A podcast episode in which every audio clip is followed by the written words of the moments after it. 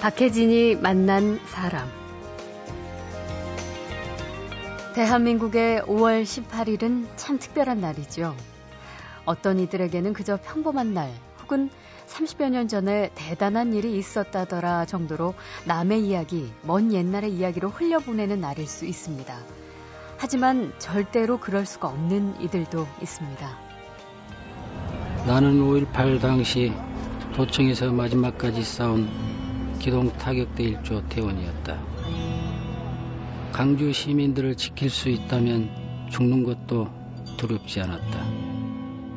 하지만 오랜 시간 복도로 살아야 했다. 세월이 흘러 기동 타격대는 5월의 꽃으로 불려졌고 나는 복도에서 5월의 투사가 되었다.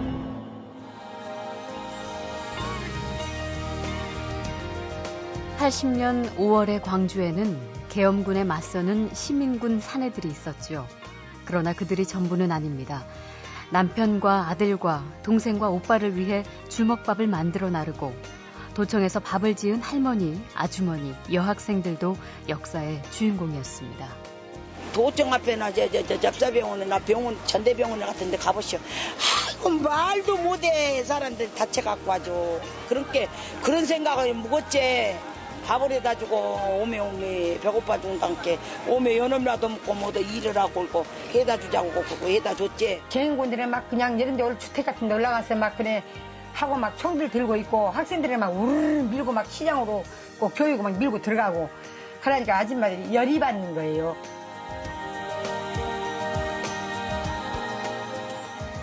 80년 5월을 절대로가 아니라 도저히 잊을 수 없는 보통 사람들의 이야기가 최근 영화로 완성됐습니다. 잠시 후에 만납니다.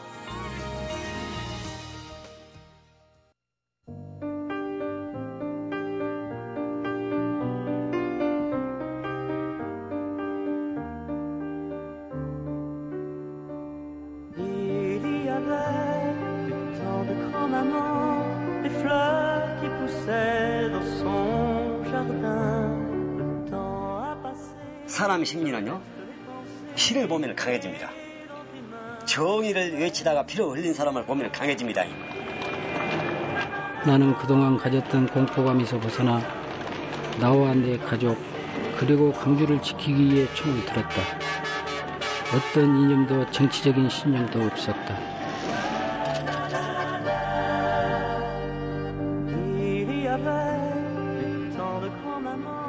오늘로 31년이 되는 5.18 광주 민주화 운동. 너무나 잘 알고 있다고 생각하지만 누구도 정확히는 알 수 없는 채 먼 옛날의 전설로 잊혀가는 듯한 그날의 이야기를 담은 다큐멘터리 영화가 최근 개봉됐습니다. 제목은 5월에 80년 5월의 상황을 당시에 이름 없는 시민군과 이들에게 밥을 해주던 시장통의 안악들의 생생한 증언으로 풀어간 5월에는 지난해 서울 독립영화제의 대상작이기도 한데요. 이 영화를 만든 김태일 감독은 나는 노동자이고 싶다, 길동무, 농민약국, 효순 씨, 윤경 씨 노동자로 만나다와 같은 작품을 통해서 비공식 여성 노동자, 농민, 청소년 등 우리 사회의 약자와 소외계층의 이야기를 전해왔습니다. 그리고 이번 작품은 또 아내가 조감독과 내레이터로 또 10대 아들이 촬영 보조로 온 가족이 함께 만든 작품이란 점도 참 이채롭습니다. 주인공 김태일 감독을 만납니다. 어서 오십시오. 예, 반갑습니다. 네. 아, 일단 개봉 축하드립니다. 예. 이게 아, 영화를 그동안 찍으시느라고 고생한 것에 대한 축하임과 동시에 어, 사실 요즘 관객들이 심각한 거를 싫어하는 분위기다 보니 어, 이 만든 작품을 어쨌든 스크린에 올릴 수 있게 된 것에 대한 축하이기도 합니다. 예, 예. 아, 예, 저도 뭐 지금 한 열 전국에 18개 개봉관에서 상영을 예. 하고 있는데요. 무엇보다 이제 지금 시기에 이 젊은 친구들이 참 많이 봤으면 하는 마음을 가지고 있습니다. 예. 그 개봉은 이미 됐고 서울에서는 주로 이제 독립 영화 등을 상영하는 그런 극장에서 개봉이 된 상태네요. 예. 일반 영화관은 아니지만 이 80년대 그 80년 5월에 광주 민주화 운동 이야기 이게 테마다 라는 이야기를 들으면, 어, 많은 사람들이 또 그 얘기냐. 이게 낡고 해묵은 주제를 가진 또 그 영화인가. 이런 얘기를 할 것 같기도 해요. 이게 이제 지금 이 시대에 관심이 얼마만큼 있는 것일까. 이런 말은 들으시진 않으셨나요? 아, 아주 많이 들었습니다. 예.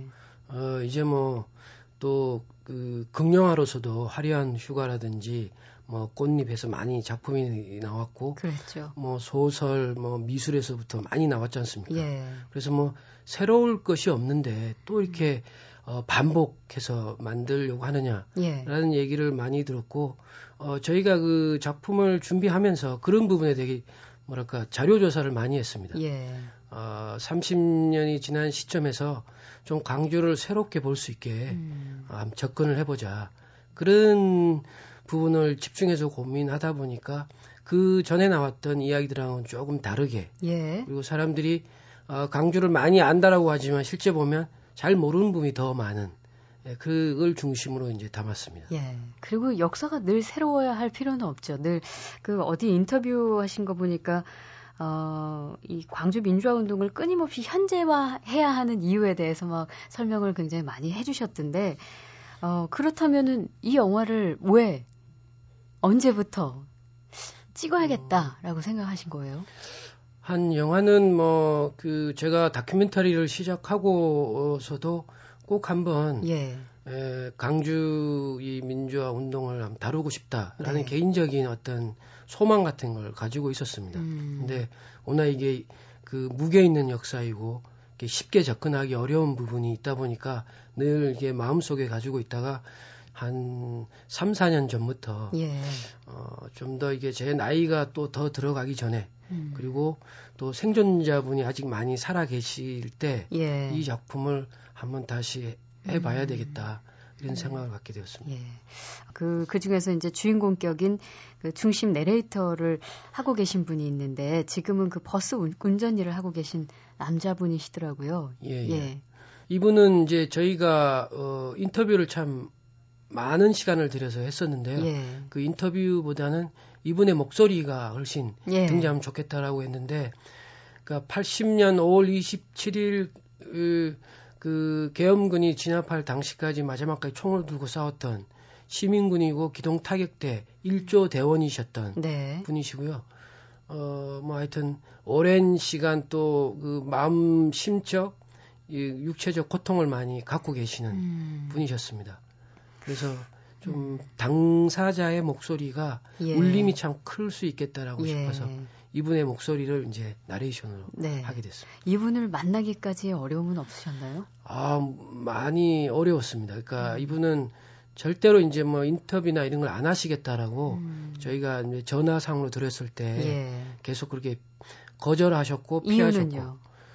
어, 뭐, 강주에 계신 많은 분, 대다수 분들이 음. 뭐, 그 비슷한 상황이신데, 31년 전에 그 아픔들을 자부심이 아니라 예. 고통과 이 힘겨움으로 가지고 계시기 때문에 이야기를 하거나 꺼내거나 하는 걸 되게 음. 뭐, 불편해 하시고 힘들어 예. 하십니다. 네, 네. 그래서 웬만하면, 어, 안 하려고 하시고, 예. 그런 게 아주 예, 힘들었었고요. 음. 예, 이분 같은 경우에도 그래서 계속 이제 피하시는 걸 저희가 우연히 예. 그 구도청에서 딱 만났을 때 예.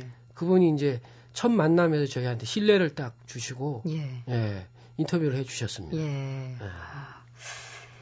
그 당시 그 계엄군의 진압과 시민들의 저항, 그 핵심을 물론 이제 정면으로 다루고 계신데 그 논란거리 중에 하나가 바로 이거죠. 잠시 영화의 한 장면을 들어보고 얘기를 나누겠습니다. 21일 아침부터 강주 시민들은 도청 앞 광장으로 모여들었다. 어린아이에서 팔순 노인까지 모인 그날은 살생을 금하고 평화를 전하러 온 부처님 모시는 날이었다. 평화적인 시위를 하고 있던 광주 시민들. 금남로엔 애국가가 울려 퍼졌고 동시에 시위대를 향해 집단 발포가 시작되었다.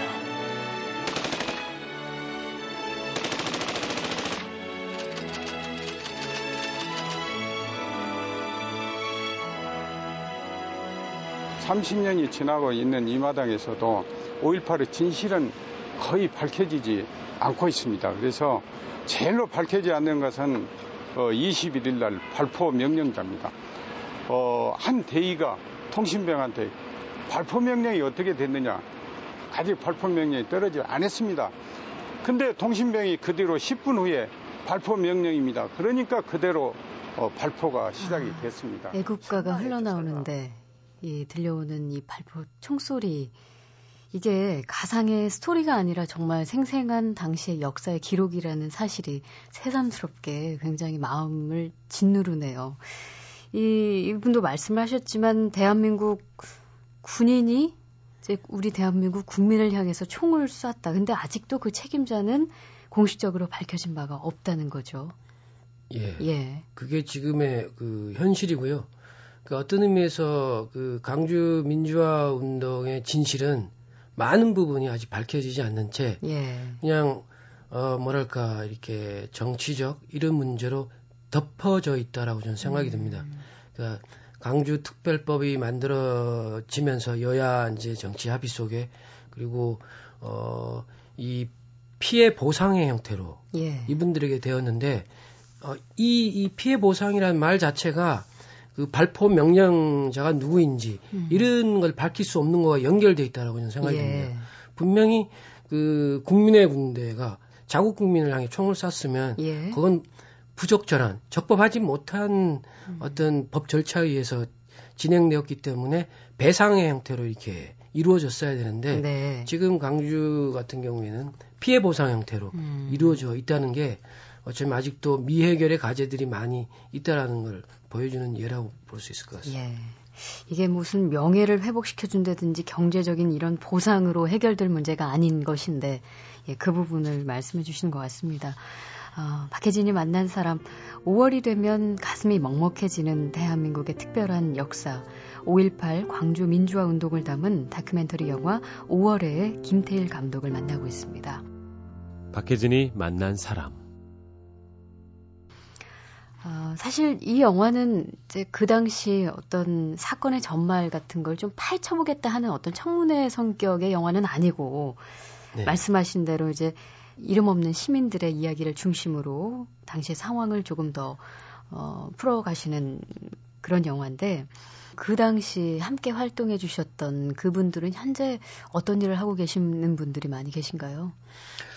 아, 증언자로 나오신 분들은 어, 작품 내용 속에도 나와 있는데 그때나 지금에 똑같은 직업을 갖고 계십니다. 예. 그때도 당시에도 중국집을 운영하셨고 뭐 음. 지금도 중국집을 하고 예. 어, 과거에도 과일 행상을 하셨는데 지금도 과일 행상을 하고 계시고 음. 직업의 변화가 크게 없습니다. 거기에도 의미하는 바가 있죠.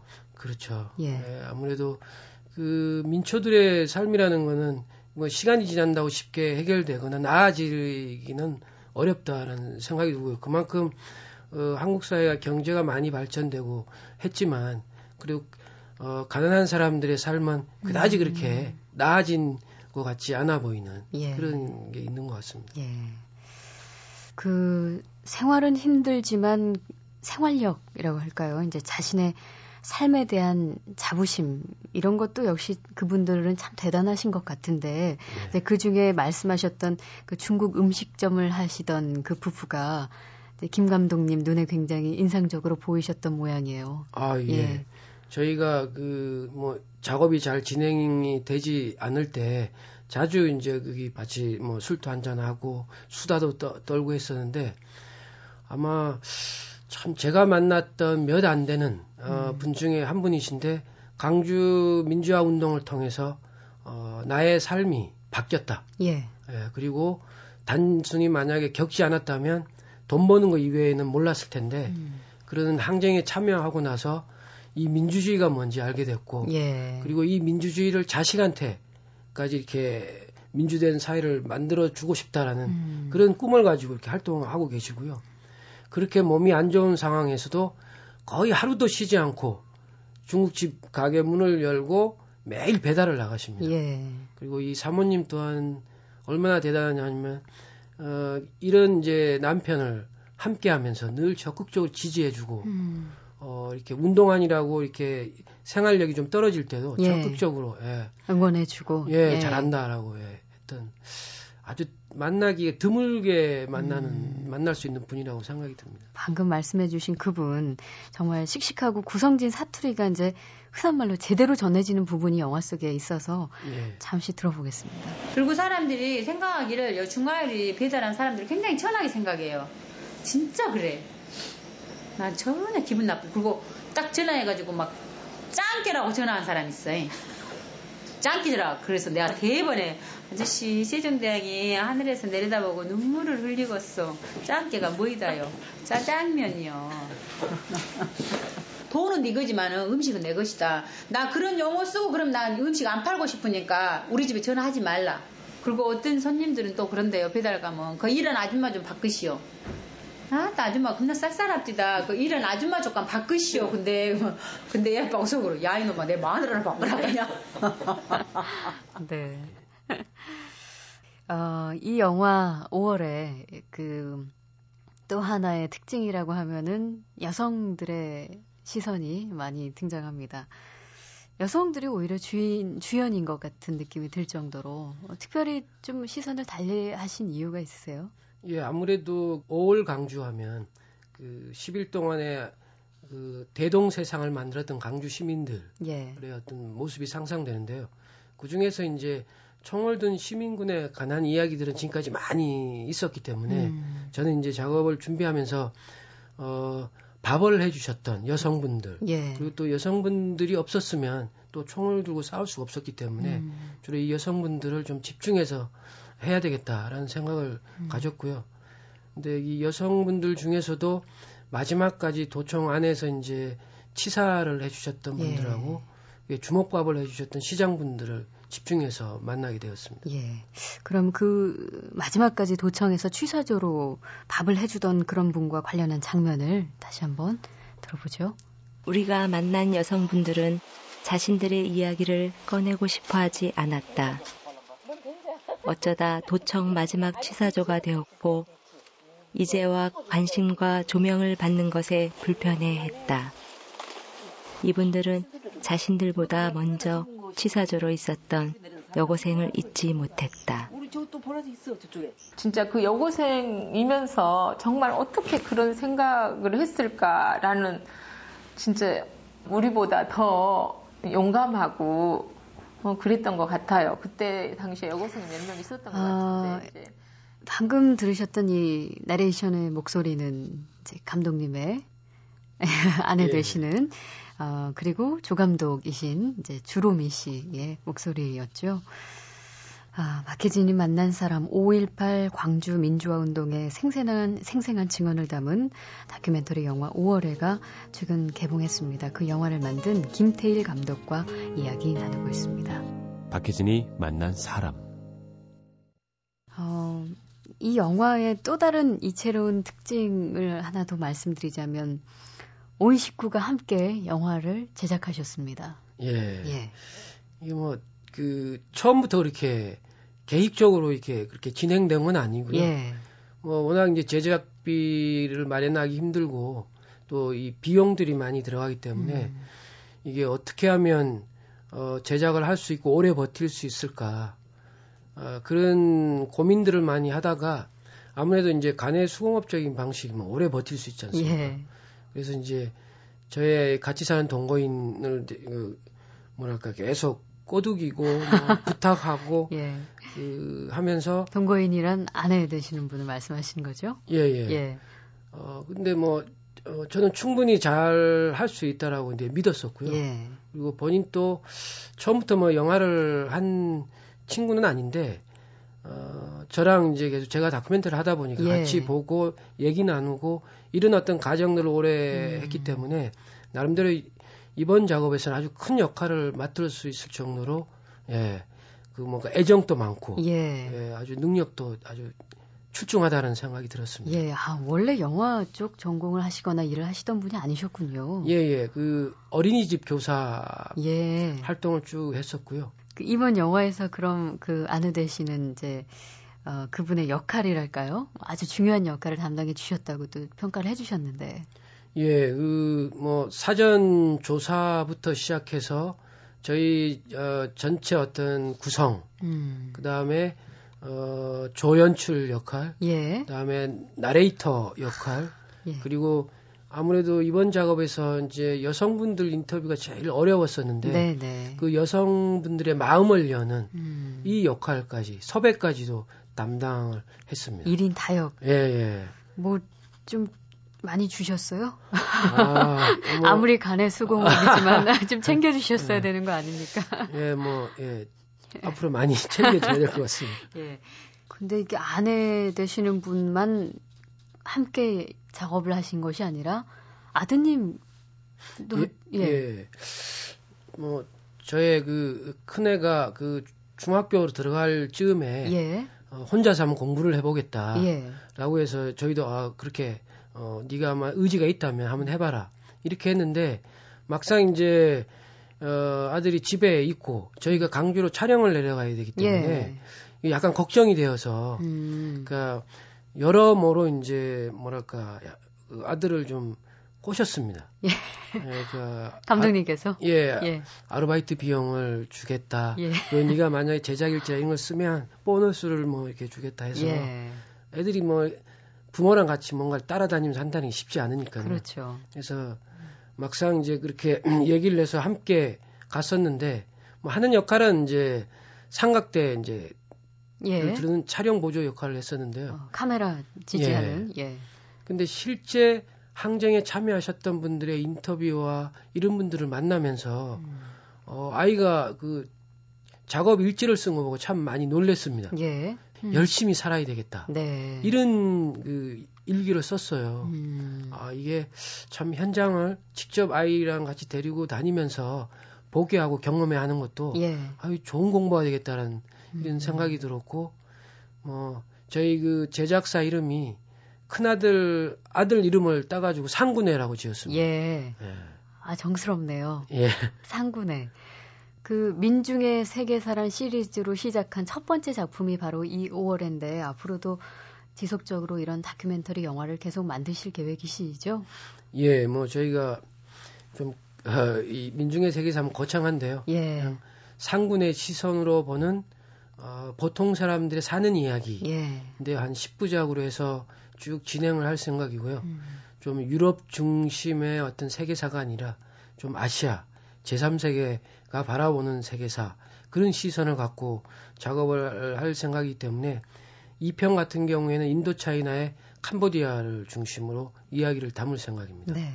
사실 이제 이 5월에라는 이 영화를 통해서 이제 감독님으로서 전하고 싶은 어떤 글쎄 크든 작든 어떤 메시지가 있을 거라는 생각이 들어요. 그 어, 이것만은 정말 꼭 말씀을 드리고 싶다 하시는 것이 있으신가요? 예, 기억되지 않는 역사는 반복된다. 뭐 작품 속에도 이렇게 예. 나오는데요. 어, 저는 이제 강주를 어, 시간이 어, 지났다고 해서 있는 것이 아니라 꼭 기억을 해야 된다고 저는 생각합니다. 그래야만 이런 아픔들이 반복되지 않고 음. 어 그리고 이런 또 아픔들이 후선, 후손 들에게까지 이어지지 않, 않기 때문에 예. 그리고 이런 항쟁에 참여하셨던 분들이 여전히 현재에도 많이 아파하면서 어, 살아가고 있다는 걸 우리가 꼭 기억을 해, 해 주셨으면 좋겠고요. 예. 강주에 대한 관심은 곧 한국 사회에 대한 관심이라고 저는 음. 생각이 들기 때문에 많은 분들이 어, 5.18에 대해서 관심을 가져줬으면 좋겠습니다. 네. 기록되어지지 않은 역사의 진실을 상군의 제대로 된 시선으로 다시 한번 2편부터 또 10편까지 만나볼 수 있기를 기대하겠습니다. 박혜진이 만난 사람, 이름 없는 시민들이 지켜낸 광주, 그리고 민주주의, 최근 개봉한 다큐멘터리 영화로 광주 민주화 운동과 그 주역들의 삶을 새롭게 조명한 김태일 감독을 만났습니다. 고맙습니다. 감사합니다.